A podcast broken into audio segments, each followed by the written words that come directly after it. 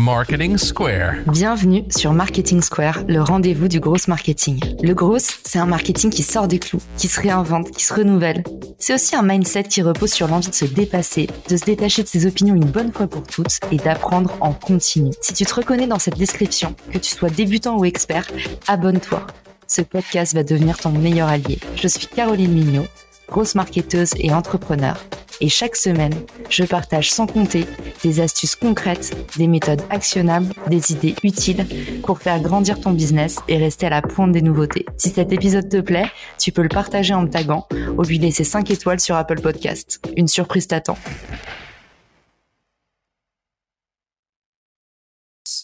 Pourquoi tout le monde devrait créer son vlog en 2021 Pour en discuter avec nous aujourd'hui, on accueille Maude à la veste. Salut Maude, ça va? Salut, ça va bien et toi? Ça va. Je suis ravie de t'avoir aujourd'hui parce que tu, as, tu lances ton, ton propre vlog et j'avais envie qu'on en, qu'on en discute, que tu nous dises un petit peu pourquoi tu t'étais lancé, quels étaient tes premiers résultats, est-ce que est-ce que c'était facile ou pas, est-ce que c'était immédiat ou pas? Donc aujourd'hui, on va, on va déconstruire un peu toutes les croyances euh, qu'on a autour de ce format qu'on connaît finalement assez peu en France. Tu es d'accord? Ouais, c'est vrai, c'est vrai qu'on connaît très peu. Euh, c'est plus utilisé aux États-Unis, j'ai l'impression. D'ailleurs, le mot vlog, quand on le dit, personne ne le comprend, mais mm. euh, donc ça veut tout dire, je pense. C'est clair. Justement, comment est-ce que selon toi, je l'ai bien défini? J'ai eu du mal à trouver des définitions. Euh, est-ce que selon toi, je l'ai bien défini? C'est un blog en vidéo? Ouais, ouais, ouais. Bah c'est la définition même, c'est ça. C'est effectivement la contraction entre blog et vidéo, et donc un vlog. Donc c'est très très bien. Après, j'ai l'impression que euh, euh, l'utilisation du vlog aujourd'hui est variée. Tu vois, il y a différents formats. Il y en a qui font vraiment euh, genre vie ma vie avec moi, mmh. d'autres qui prennent des sujets un peu, un peu différents, euh, mais finalement comme un blog. Quoi. Donc, donc oui. Est-ce que du coup tu pourrais. Est-ce que je le couperai à ça? Est-ce que du coup tu pourrais te présenter, Maude? Ouais, alors moi je m'appelle Maud Alavès et je suis la fondatrice du Social Club. Donc euh, en gros, ce que je fais, c'est que j'aide les freelances les et les entrepreneurs pardon, à gagner en visibilité grâce à la création de contenu. Et ça, je le fais via soit de l'accompagnement ou alors de la formation en ligne. Ok, trop bien. Et du coup, à partir de là, comment naît l'idée du vlog? Eh ben, très bonne question, Caroline. Euh, c'est né un peu au hasard, je vais te dire. En fait, c'est né du fait que moi, j'ai envie, à long terme, de monter une école, tu vois. Et ça fait des mois et des mois genre, que je cherche des entrepreneurs qui peuvent m'aider à comprendre comment le faire, que j'ai essayé d'en appeler, tu vois, que j'ai essayé d'écouter tous les podcasts que je pouvais trouver sur l'entrepreneuriat dans ceux qui ont monté une école. Mais j'arrive pas à trouver un exemple concret de quelqu'un qui peut me dire vraiment toutes les étapes par lesquelles il est passé. Donc à chaque fois que j'écoute des podcasts, ben, c'était toujours une heure de conversation avec euh, un, super start-upper, start tu vois, qui a, qui a, réussi. Mais moi, ça m'aide pas à me dire c'est quoi l'étape prochaine que je dois faire. Ça me ressemble pas non plus à mon quotidien. Et je me suis dit, bon, bah, vu que c'est un format qui n'existe pas, bah, autant le faire. Quoi. Finalement, euh, c'est vrai que je suis un peu attirée par, euh, par le risque et le challenge. Et, et, quand je trouve quelque chose qui n'existe pas, mon propre challenge, c'est toujours de me dire, bah, tiens, pourquoi pas le faire? Ouais. Effectivement, en France, on le fait très peu. Alors, j'ai l'impression que c'est en train d'arriver. Moi, j'ai l'impression qu'il y a deux euh, key opinion leaders, donc des figures de proue, euh, comme on pourrait traduire en français, qui sont en train vraiment de, de lancer ça très fort. C'est un, Guillaume Moubèche, qui a sorti mmh. son, ses premiers épisodes, je crois, en juin, si je ne m'abuse. Et deuxième, j'ai l'impression que c'est l'essor, tu sais, des, de Maddy Play, par exemple, euh, qui est un espèce de Netflix de l'entrepreneuriat.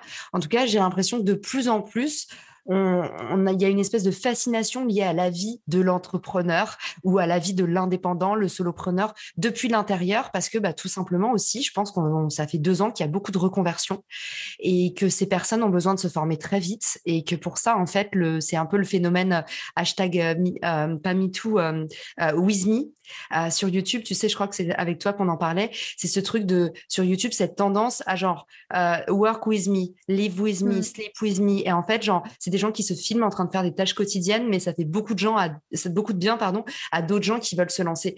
Donc moi, j'avais l'impression un peu que, en tout cas, le vlog en France, sous ces deux impulsions, a commencé un petit peu à intéresser. Mais j'ai l'impression que avant, avant ces deux, euh, ces deux, ces deux cas d'école, on n'en avait pas trop entendu parler, à part aux États-Unis, où c'est parfois un peu un cliché, limite qui coulole. Je sais pas si tu es d'accord, mais on en a une image un petit peu comme ça du point de vue français. Ouais, non, mais complètement. Et puis, euh, tu vois, même, moi, il y a quelque chose que je reproche justement au, vlog ou en fait à ceux qui sont montrés principalement dans l'entrepreneuriat, euh, c'est que c'est toujours un peu les mêmes profils, tu vois. Mmh. C'est-à-dire que ceux qui vont se lancer, bah, tu vois, Guillaume Moubèche, moi, j'adore l'Emlist, j'adore Guillaume Moubèche en plus. Mais, euh, mais moi, je me reconnais pas en lui, tu vois, parce que bah voilà, j'ai pas les mêmes problématiques. Hein. Moi, demain, je refuse pas 3 millions d'euros qu'on m'a proposé, tu vois. et je pense aussi, c'est une question de l'entrepreneuriat féminin, tu vois, il y a un peu de ça. On montre beaucoup d'hommes, on montre beaucoup de, mecs qui ont fait des écoles de commerce, qui sont incubés à Station F. Et en fait, bah, moi, tu vois, de mon côté, je suis solopreneur, je bosse de chez moi, je suis une nana. D'accord, j'ai fait l'USCP, mais seulement la dernière année. Et sinon, j'ai aucun background d'entrepreneuriat autour de moi. Euh, j'ai pas non plus une famille entrepreneur, tu vois. Donc, bref, j'y connais rien. Et, je pense que je suis pas du tout un cas isolé, en fait. Je pense que je suis même la majorité des entrepreneurs. C'est juste que ceux qui sont représentés aujourd'hui bah, sont ceux qui montent des licornes. Et ça, forcément, bah, c'est 0,001% des entrepreneurs. Et c'est eux qui prennent toute la place. Donc, je dis pas qu'il faut pas qu'ils prennent la place, mais je pense que, tu vois, ce serait bien d'avoir d'autres exemples aussi à côté. Non, mais je suis complètement d'accord avec toi. Et puis en plus, c'était très bien dit. Donc, euh, ah, bah. j'adhère à 100%. Et du coup, alors, c'est quoi les inspirations pour ceux qui, t'écoutent et qui se reconnaissent dans ce que tu dis et qui auraient envie de se lancer? Quelles ont été ton inspiration tes Pardon, quelles ont été tes inspirations? C'est quoi les vlogs que tu recommandes pour les bons vlogs? Ouais, bah, très bonne question. Écoute, le truc, c'est qu'il n'y a pas beaucoup d'inspiration, justement. Bah, c'est encourageant. non, mais quand je vous dis vraiment que j'ai cherché pendant euh, des heures et des heures, tu vois, des formats d'entrepreneurs, de, vlogs, justement pour me dire, tiens, je vais essayer parce que moi, quand je me lance dans quelque chose, la première chose que je fais, bah, c'est j'étudie ce qui se passe et j'essaie de copier, tu vois, et après, tu t'inventes ta propre sauce. Mais là, j'ai pas trouvé vraiment. Donc, en fait, j'ai été obligée de partir sur d'autres euh, vlogs qui sont dans d'autres secteurs. Donc, euh, Léna Situation, pour moi, c'est la meilleure, tu vois, en termes de vlog, mais elle est sur du divertissement, évidemment. C'est pas la même chose que moi qui sais de raconter l'évolution de mon projet entrepreneurial. Mais, du moins, sur le format, je pense qu'elle a tout compris et qu'on peut clairement s'en inspirer. Après, il y a évidemment bah, Casey euh, Neistat, que j'ai découvert en fait il y a pas si longtemps que ça, moi, euh, qui est le roi du vlog aussi. Et après, euh, bah, en fait, c'est tout, moi, ce que je regarde en termes de vlog, que je trouve vraiment bien fait. Quoi. Pour ceux qui nous écoutent, moi j'aime beaucoup euh, Amy Plant. Euh, mmh. c'est une nana qui fait l'école 42, qui est développeur. Donc, pareil, c'est un petit peu une minorité. Et je la trouve euh, enfin hyper sympathique, pleine de charme. Elle fait des super vidéos. Donc, voilà. En tout cas, c'est vrai que le vlog business, j'ai l'impression, est un petit peu en train de se développer. Et pour moi, j'en suis ravie parce que je pense que c'est un, vrai vivier business pour créer du lien autrement. Et justement, moi, je voulais savoir, toi qui t'es lancé là-dedans, donc tu as dû bien te documenter sur le sujet, c'est quoi les avantages, les bénéfices à lancer un vlog versus d'autres types de formats? D'autres types de formats comme quoi, tu veux dire, sur, sur YouTube ou euh...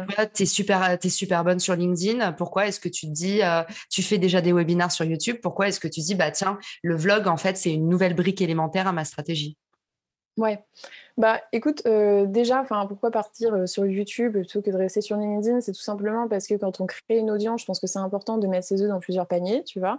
si demain LinkedIn meurt, moi, j'ai pas envie de. Ah, ça me fait mal. non, mais. Sur le carreau, bah, clairement, ouais. Donc, en fait, euh, quand tu es entrepreneur et que tu crées une audience, vraiment, c'est important de la, de la construire sur plusieurs canaux. Donc, après, la question, c'était est-ce que je me lance sur TikTok ou est-ce que je me lance sur euh, Instagram ou, YouTube? Et euh, moi, comme j'ai envie de faire de la formation en ligne, tu vois, la vidéo, ça me semble important. Donc, il me semble important d'apprendre à monter des vidéos qui soient intéressantes à regarder et que les gens regardent jusqu'au bout. Parce que c'est toute la problématique aussi de la formation en ligne. Donc, je me suis dit, bon, bah, pour ça, tu vois, quoi de mieux, en fait, déjà, que d'expérimenter avec YouTube, parce que ça va me faire d'une pierre deux coups. Je vais pouvoir apprendre aussi à monter, à faire du montage, etc. Et ce qui va me servir, moi, pour mon propre business. Après, c'est vrai que oui, j'avais déjà une chaîne YouTube avec des webinars euh, en ligne, mais je t'avoue que le watch time, tu vois, il n'est pas énorme sur, sur ces interviews parce que les gens, il faut qu'ils soient vraiment très motivés pour regarder 45 minutes tu d'interview.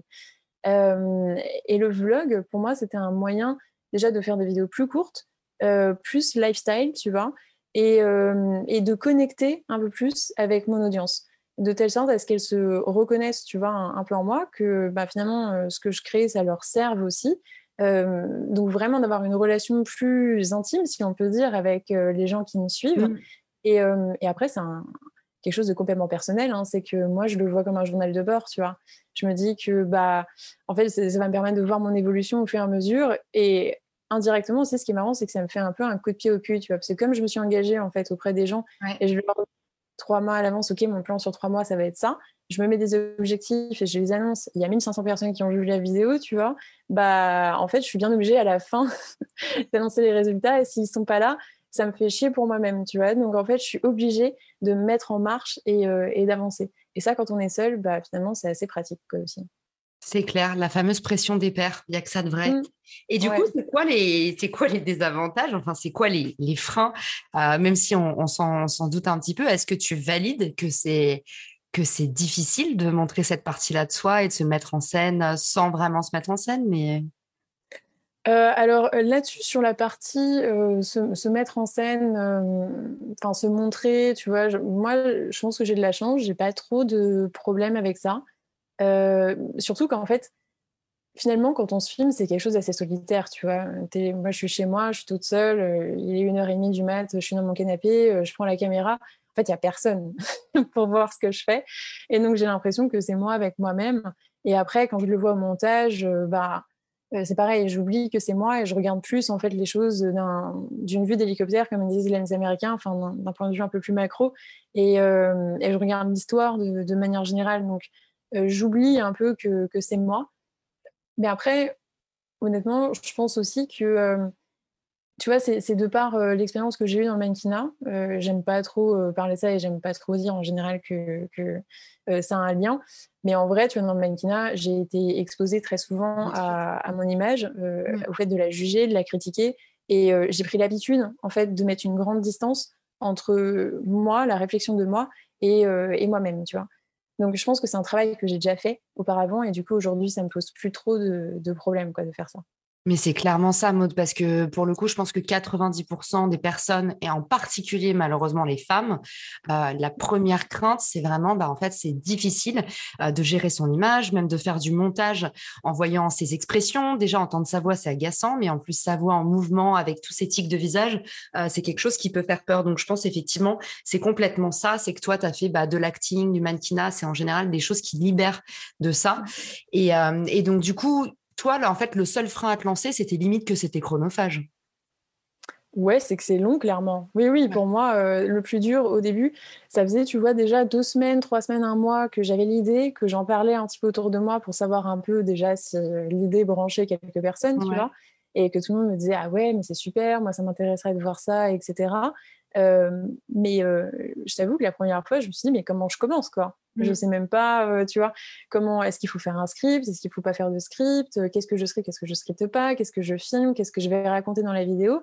Donc, je me suis juste pris un jour où je me suis dit, ok, vas-y, lance-toi, fais-toi un petit plan pour ta première vidéo et tu tournes, quoi. Et après, je t'avoue, j'ai dû la retourner une deuxième fois parce que c'était nul. et puis après, j'ai passé quatre jours à la monter. voilà. Ah oui, quand même.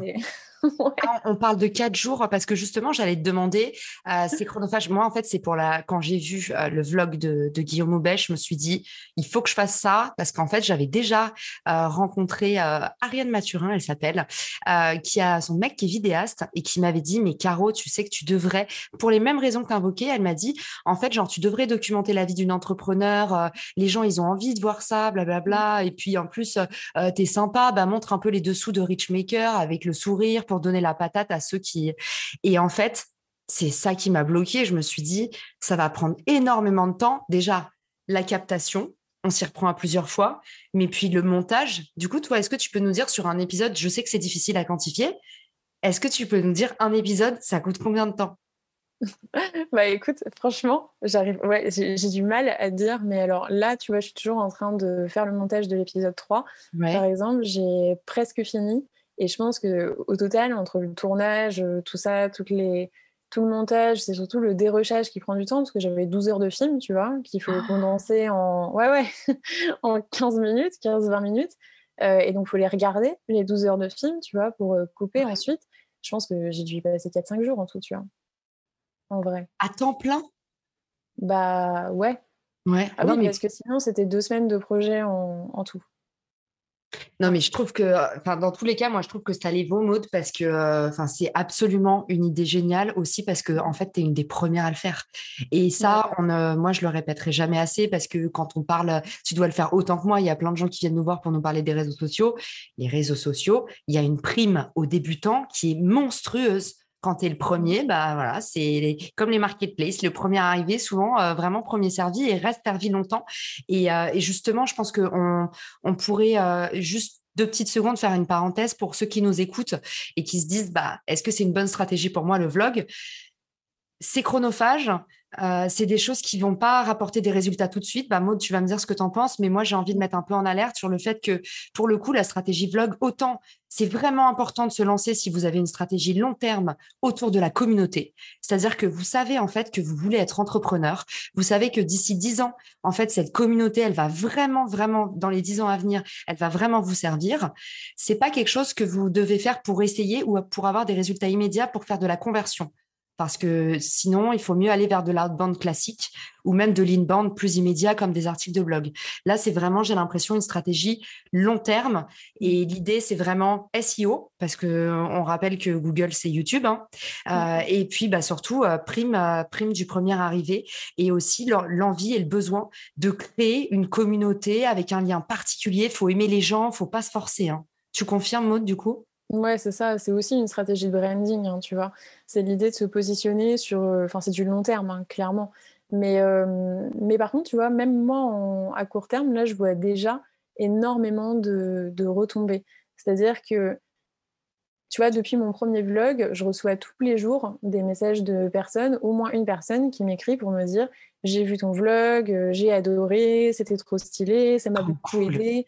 Il y en a qui me disent, alors que tu vois, c'est les deux premiers, quoi. Donc, en théorie, on peut se dire qu'ils sont un peu nuls. Enfin... incroyable. non, mais Maud, non, mais un, message par jour. tu vois, c'est pas. Oui, oui, non, mais les retombées, ouais, sont, sont assez incroyables. Même sur euh, LinkedIn, je remarque, tu vois, que euh, j'ai beaucoup plus d'engagement qu'avant le poste de solopreneur les blogs, parce que je pense qu'en fait, euh, il se passe quelque chose quand tu te mets en vidéo. Euh, quand tu, les gens, tu vois, ils passent 15 minutes de leur temps avec toi à me suivre dans leur quotidien et du coup, ils ont l'impression de me connaître. Et ça, vraiment, ça crée une connexion qui est beaucoup plus forte que euh, si tu fais un post LinkedIn ou si tu fais un carousel Instagram, tu vois. Genre, euh, tu pourras jamais rattraper, enfin, aller aussi loin qu'en faisant un vlog YouTube.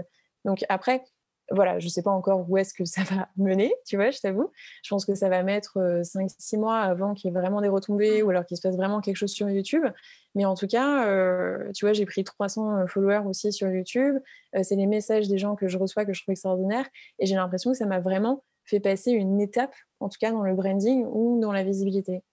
C'est génial. Alors là, tu vois, je m'attendais pas à ce que tu me dises que tu avais des retombées aussi mmh. immédiates que dès le deuxième épisode. Euh, donc finalement, tu penses que même si c'est assez euh, euh, chronophage, ça vaut le coup de faire trois épisodes pilotes ou peut-être même un seul, mais pour, pour, pour voir si ça prend, pour se lancer, qu'est-ce que tu recommandes? Bah, je pense qu'un épisode, c'est pas assez dans tous les cas, parce que le premier, forcément, on ne sait pas faire, euh, on apprend euh, et en théorie, c'est pas censé marcher. Moi, j'ai eu de la chance sur le premier parce que j'ai fait une bonne com LinkedIn qui a bien poussé la vidéo et qui du coup l'a amené à 1500 vues. Mais en théorie, honnêtement, à la base, je m'attendais pas à faire 1500 vues sur cette vidéo. Tu vois, elle n'aurait pas mérité d'avoir autant de ça. Elle aurait mérité d'avoir 100, euh, 200 vues. Enfin, si j'avais juste fait des vues organiques sur YouTube, ça. Aurait été ça. donc, je veux dire, pour quelqu'un qui n'a pas la communauté LinkedIn que, que moi j'ai, tu vois, ou qui n'a pas euh, euh, cette audience-là, bah, je pense qu'un seul épisode, clairement, ça suffit pas. Parce qu'en fait, sur YouTube, ça met tellement de temps avant de gagner des followers et puis de créer une communauté qu'il en faudrait au moins 10, je pense, tu vois, pour que ce soit, euh, pour qu'on puisse se dire, OK, là, je suis arrivée au bout de mes capacités niveau montage, je sais tourner, j'ai la technique, euh, c'est juste que mon concept, effectivement, soit il est nul, ou alors les gens accrochent pas, ou mmh. alors j'ai pas réussi à trouver mon audience, tu vois. Mais euh, en dessous de 10, je trouve que c'est pas, pas nécessaire. en tout cas, moi, c'est euh, le nombre que je me suis fixé pour moi, tu vois. D'accord, bah tu m'as volé ma question suivante. Trop bien. Donc toi, tu t'es dit 10, c'est un peu la, saison, la saison pilote finalement. Ouais, c'est ça. 5-10, tu vois. En tout cas, trop intéressant. Euh, tu rappelles que ouais, c'est vraiment un objectif de personal branding. Donc, pour de la conversion, en tout cas, pour de la quand je disais conversion immédiate, pour faire de la vente, c'est pas. Est-ce que tu as vendu, as, vendu des coachings grâce à ça ou est-ce que pour l'instant, c'est plutôt de l'engagement? Pour l'instant, bah, j'ai pas de données euh, directes, tu vois.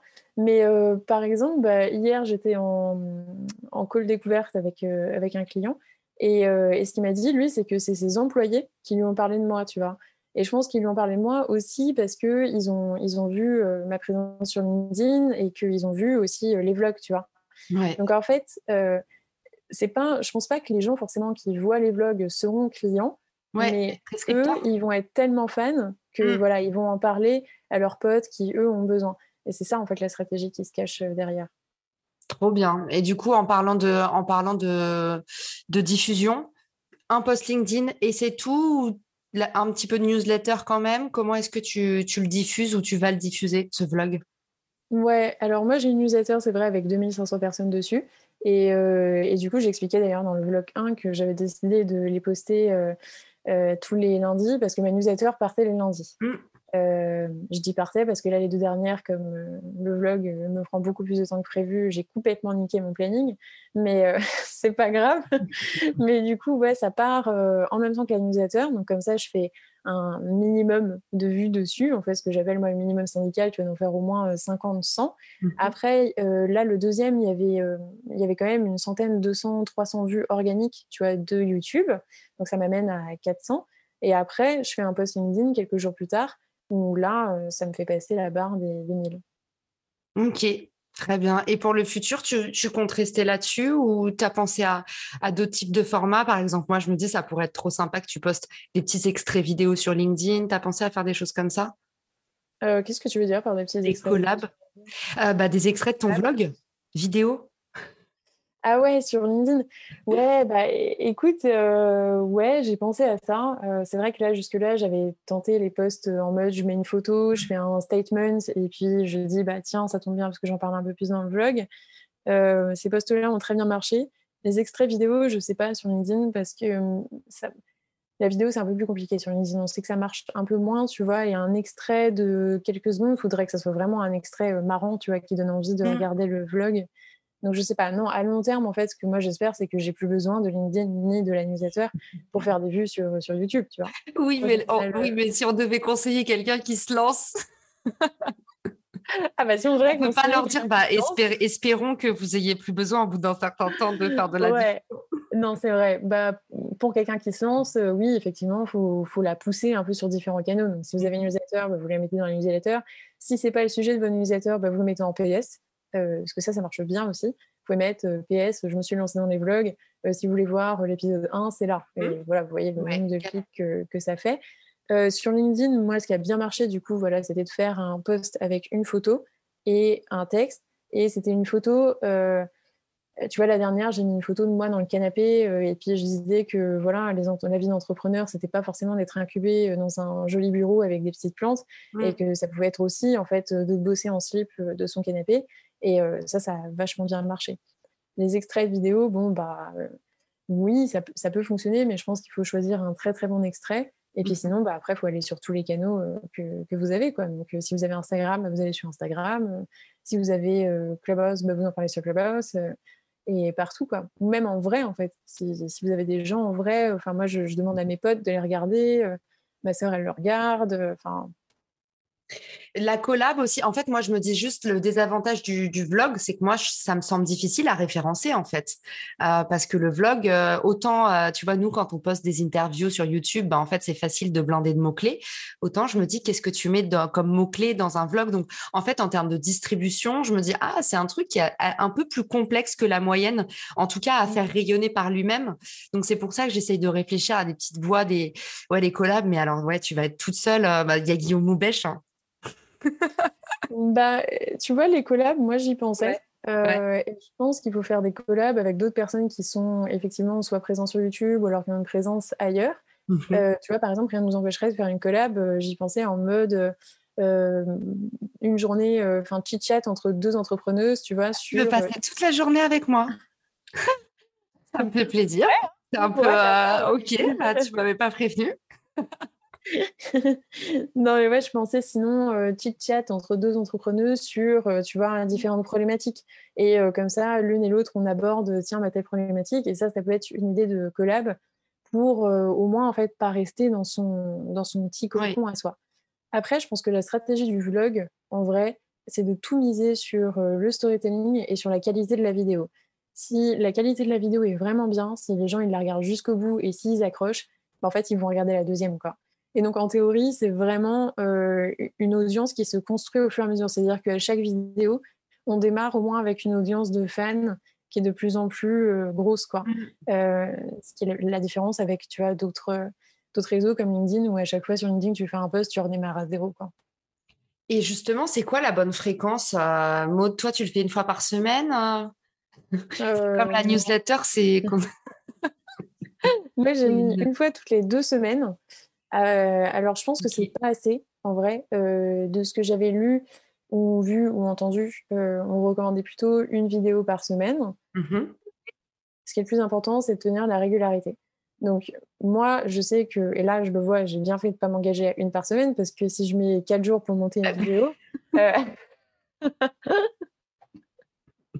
c'est un autre business. Il y a voilà, il y a un truc qui va pas, il y a une couille dans le pâté quoi. Donc euh, je préfère en faire une toutes les deux semaines, mais tenir ce rythme euh, plutôt que euh, bah, d'essayer d'en faire deux les unes à la suite des autres, tu vois. Enfin, mm. ça ne marche pas.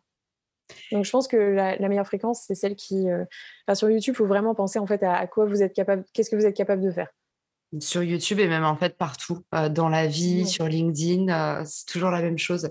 Et euh, du coup, en termes de, matériel, on n'en a pas parlé justement dans les petits freins pour se lancer. Est-ce qu'il faut quand même un minimum d'investissement ou est-ce qu'on peut commencer avec un smartphone bah, mais tu veux rigoler Moi, j'ai commencé avec, enfin j'ai commencé, je suis toujours hein, avec l'iPhone. Hein. Ah d'accord, donc tu filmes à l'iPhone. Et tu as un, un selfie stick? Mais non, j'ai rien acheté du tout. D'accord, waouh Ouais, ouais, ouais. Non, non, non, je me galère avec, euh, avec l'iPhone et, voilà, je le, je le tiens euh, comme ça, quoi. Alors, euh, D'accord. Je sais pas, je dois avoir une dextérité au niveau des doigts. Ah, non, mais c'est vrai que moi, je me disais que tu avais au moins un selfie stick. Ok, donc même pas une petite GoPro, un truc comme ça, quoi. Non. Non, bah en fait, je pense que tant qu'on n'a pas fait ces 10 épisodes test, pilote, ça sert à rien d'investir euh, dans, un truc parce que déjà, il faut savoir si, un, ça nous plaît. Parce que mmh l'idée peut nous plaire, et après la réalisation, il faut vouloir le faire quand même les 4 jours de montage euh, derrière un ordi, tout seul, à se galérer. C'est hyper précis, c'est hyper minutieux, c'est on se prend le chou pendant des heures. Euh, il y a toujours des trucs qui ne fonctionnent pas, des exports qui ne marchent pas, des trucs comme ça. Enfin, donc en fait, c'est très prise de tête. Donc, il faut aimer ça. Moi, il se trouve que j'ai de la chance, j'aime ça. Euh, mais, mais voilà, en fait, je ne recommanderais vraiment pas d'investir dans un réflexe à 500 balles, euh, un selfie stick, une ring light, euh, un, micro-cravate, même si on dit il y a des trucs qui sont pas chers, c'est quand même toujours 300 euros d'investi dans un truc où ça se trouve, vous n'allez pas l'utiliser. moi, je trouve que c'est inutile. Quoi. Vaut mieux faire déjà ces 10 épisodes, surtout que c'est pas le matériel qui fait vraiment la qualité d'une vidéo en soi sur YouTube. Ce qui fait la bonne qualité d'une vidéo, c'est le storytelling. Est-ce que les gens les accrochent du début à la fin? Est-ce qu'ils comprennent les enjeux? Est-ce qu'ils euh, ils nous aiment bien? Est-ce qu'ils ont envie de suivre notre aventure? Mm. Est-ce qu'ils ont envie de regarder la vidéo jusqu'au bout? Tant que vous n'avez pas compris ça, euh, ça sert à rien d'investir dans un, dans un réflexe. Et, voilà, moi, c'est ce que je me suis dit. Moi, moi-même, je pense que je n'ai pas encore compris ça. Je suis encore en train de l'expérimenter. Et au bout de 10, j'espère que j'aurai un peu mieux compris. Et là, peut-être que je, je, voilà, je peserai le pour et le contre. Je okay. que ça vaut le coup ou pas et j'investis ou pas. Quoi. Ok, donc pour résumer, en gros, on peut se lancer avec rien du tout, ce qui est quand même un iPhone, donc on est d'accord que c'est pas rien du tout, mais euh, en gros, en général, euh, on a tous un téléphone avec plutôt une bonne résolution vidéo. On se lance avec ça. Pour le montage, tu utilises quoi, Maude? Moi, je suis sur Premiere Pro. Premiere Pro, qui est assez accessible, on peut se former tout seul? Euh, alors, euh, tout dépend. Euh, c'est-à-dire qu'il y a des gens, les logiciels, ça leur fait peur. Donc, je ne sais pas si c'est le plus simple. Faut, il est payant aussi. c'est la suite Adobe. Moi, j'ai toute la suite Adobe créative et je connaissais déjà InDesign, Photoshop, Illustrator. Donc, Premiere Pro, si tu veux, quand tu, sais, les, les, logiciels de la suite Adobe, ils sont un peu tous pensés pareil. Donc, je ne connaissais pas. Mais après, tu regardes des vidéos YouTube, quoi. Ok, mais donc, du coup, on, voilà, on peut se former, on peut se former tout seul. Euh, et, euh, et, du coup, on disait, c'est vraiment un outil personal branding, c'est-à-dire que on n'attend pas de faire de la conversion immédiate, c'est vraiment pour des gens qui se projettent dans, euh, je dis les dix années à venir parce que c'est ce que j'appelle le long terme, mais en gros qui se projettent dans les années à venir avec en ayant une communauté, donc des gens qui ont envie de soit être entrepreneurs, soit créateurs de contenu, en tout cas des des gens pour qui la communauté dans les années à venir aurait de l'importance. Pour moi, c'est stratégique euh, de lancer un vlog en 2022. Voilà. Maud, je te laisse le mot de la fin et puis surtout, dis-nous où est-ce qu'on peut regarder ces merveilles. Euh, eh ben, écoute, je dirais juste merci déjà de m'avoir invité et, de parler de ce sujet qui est très nouveau pour moi, mais, euh, mais que j'expérimente et, que je trouve assez fun. Donc, on, verra surtout dans la suite. Peut-être qu'on pourra en reparler dans, bah quelques mois pour voir. Euh, Qu'est-elle devenue? Quels sont mes apprentissages de cette euh, expérience de, vlog euh, Et du coup, le nom de la chaîne, c'est le Social Act Club. Donc, c'est le nom de mon entreprise. Ok, donc Social Act Club sur YouTube. De toute façon, je vous mets tous les liens dans le podcast. Merci Maud d'avoir été avec nous et je vous dis à très vite.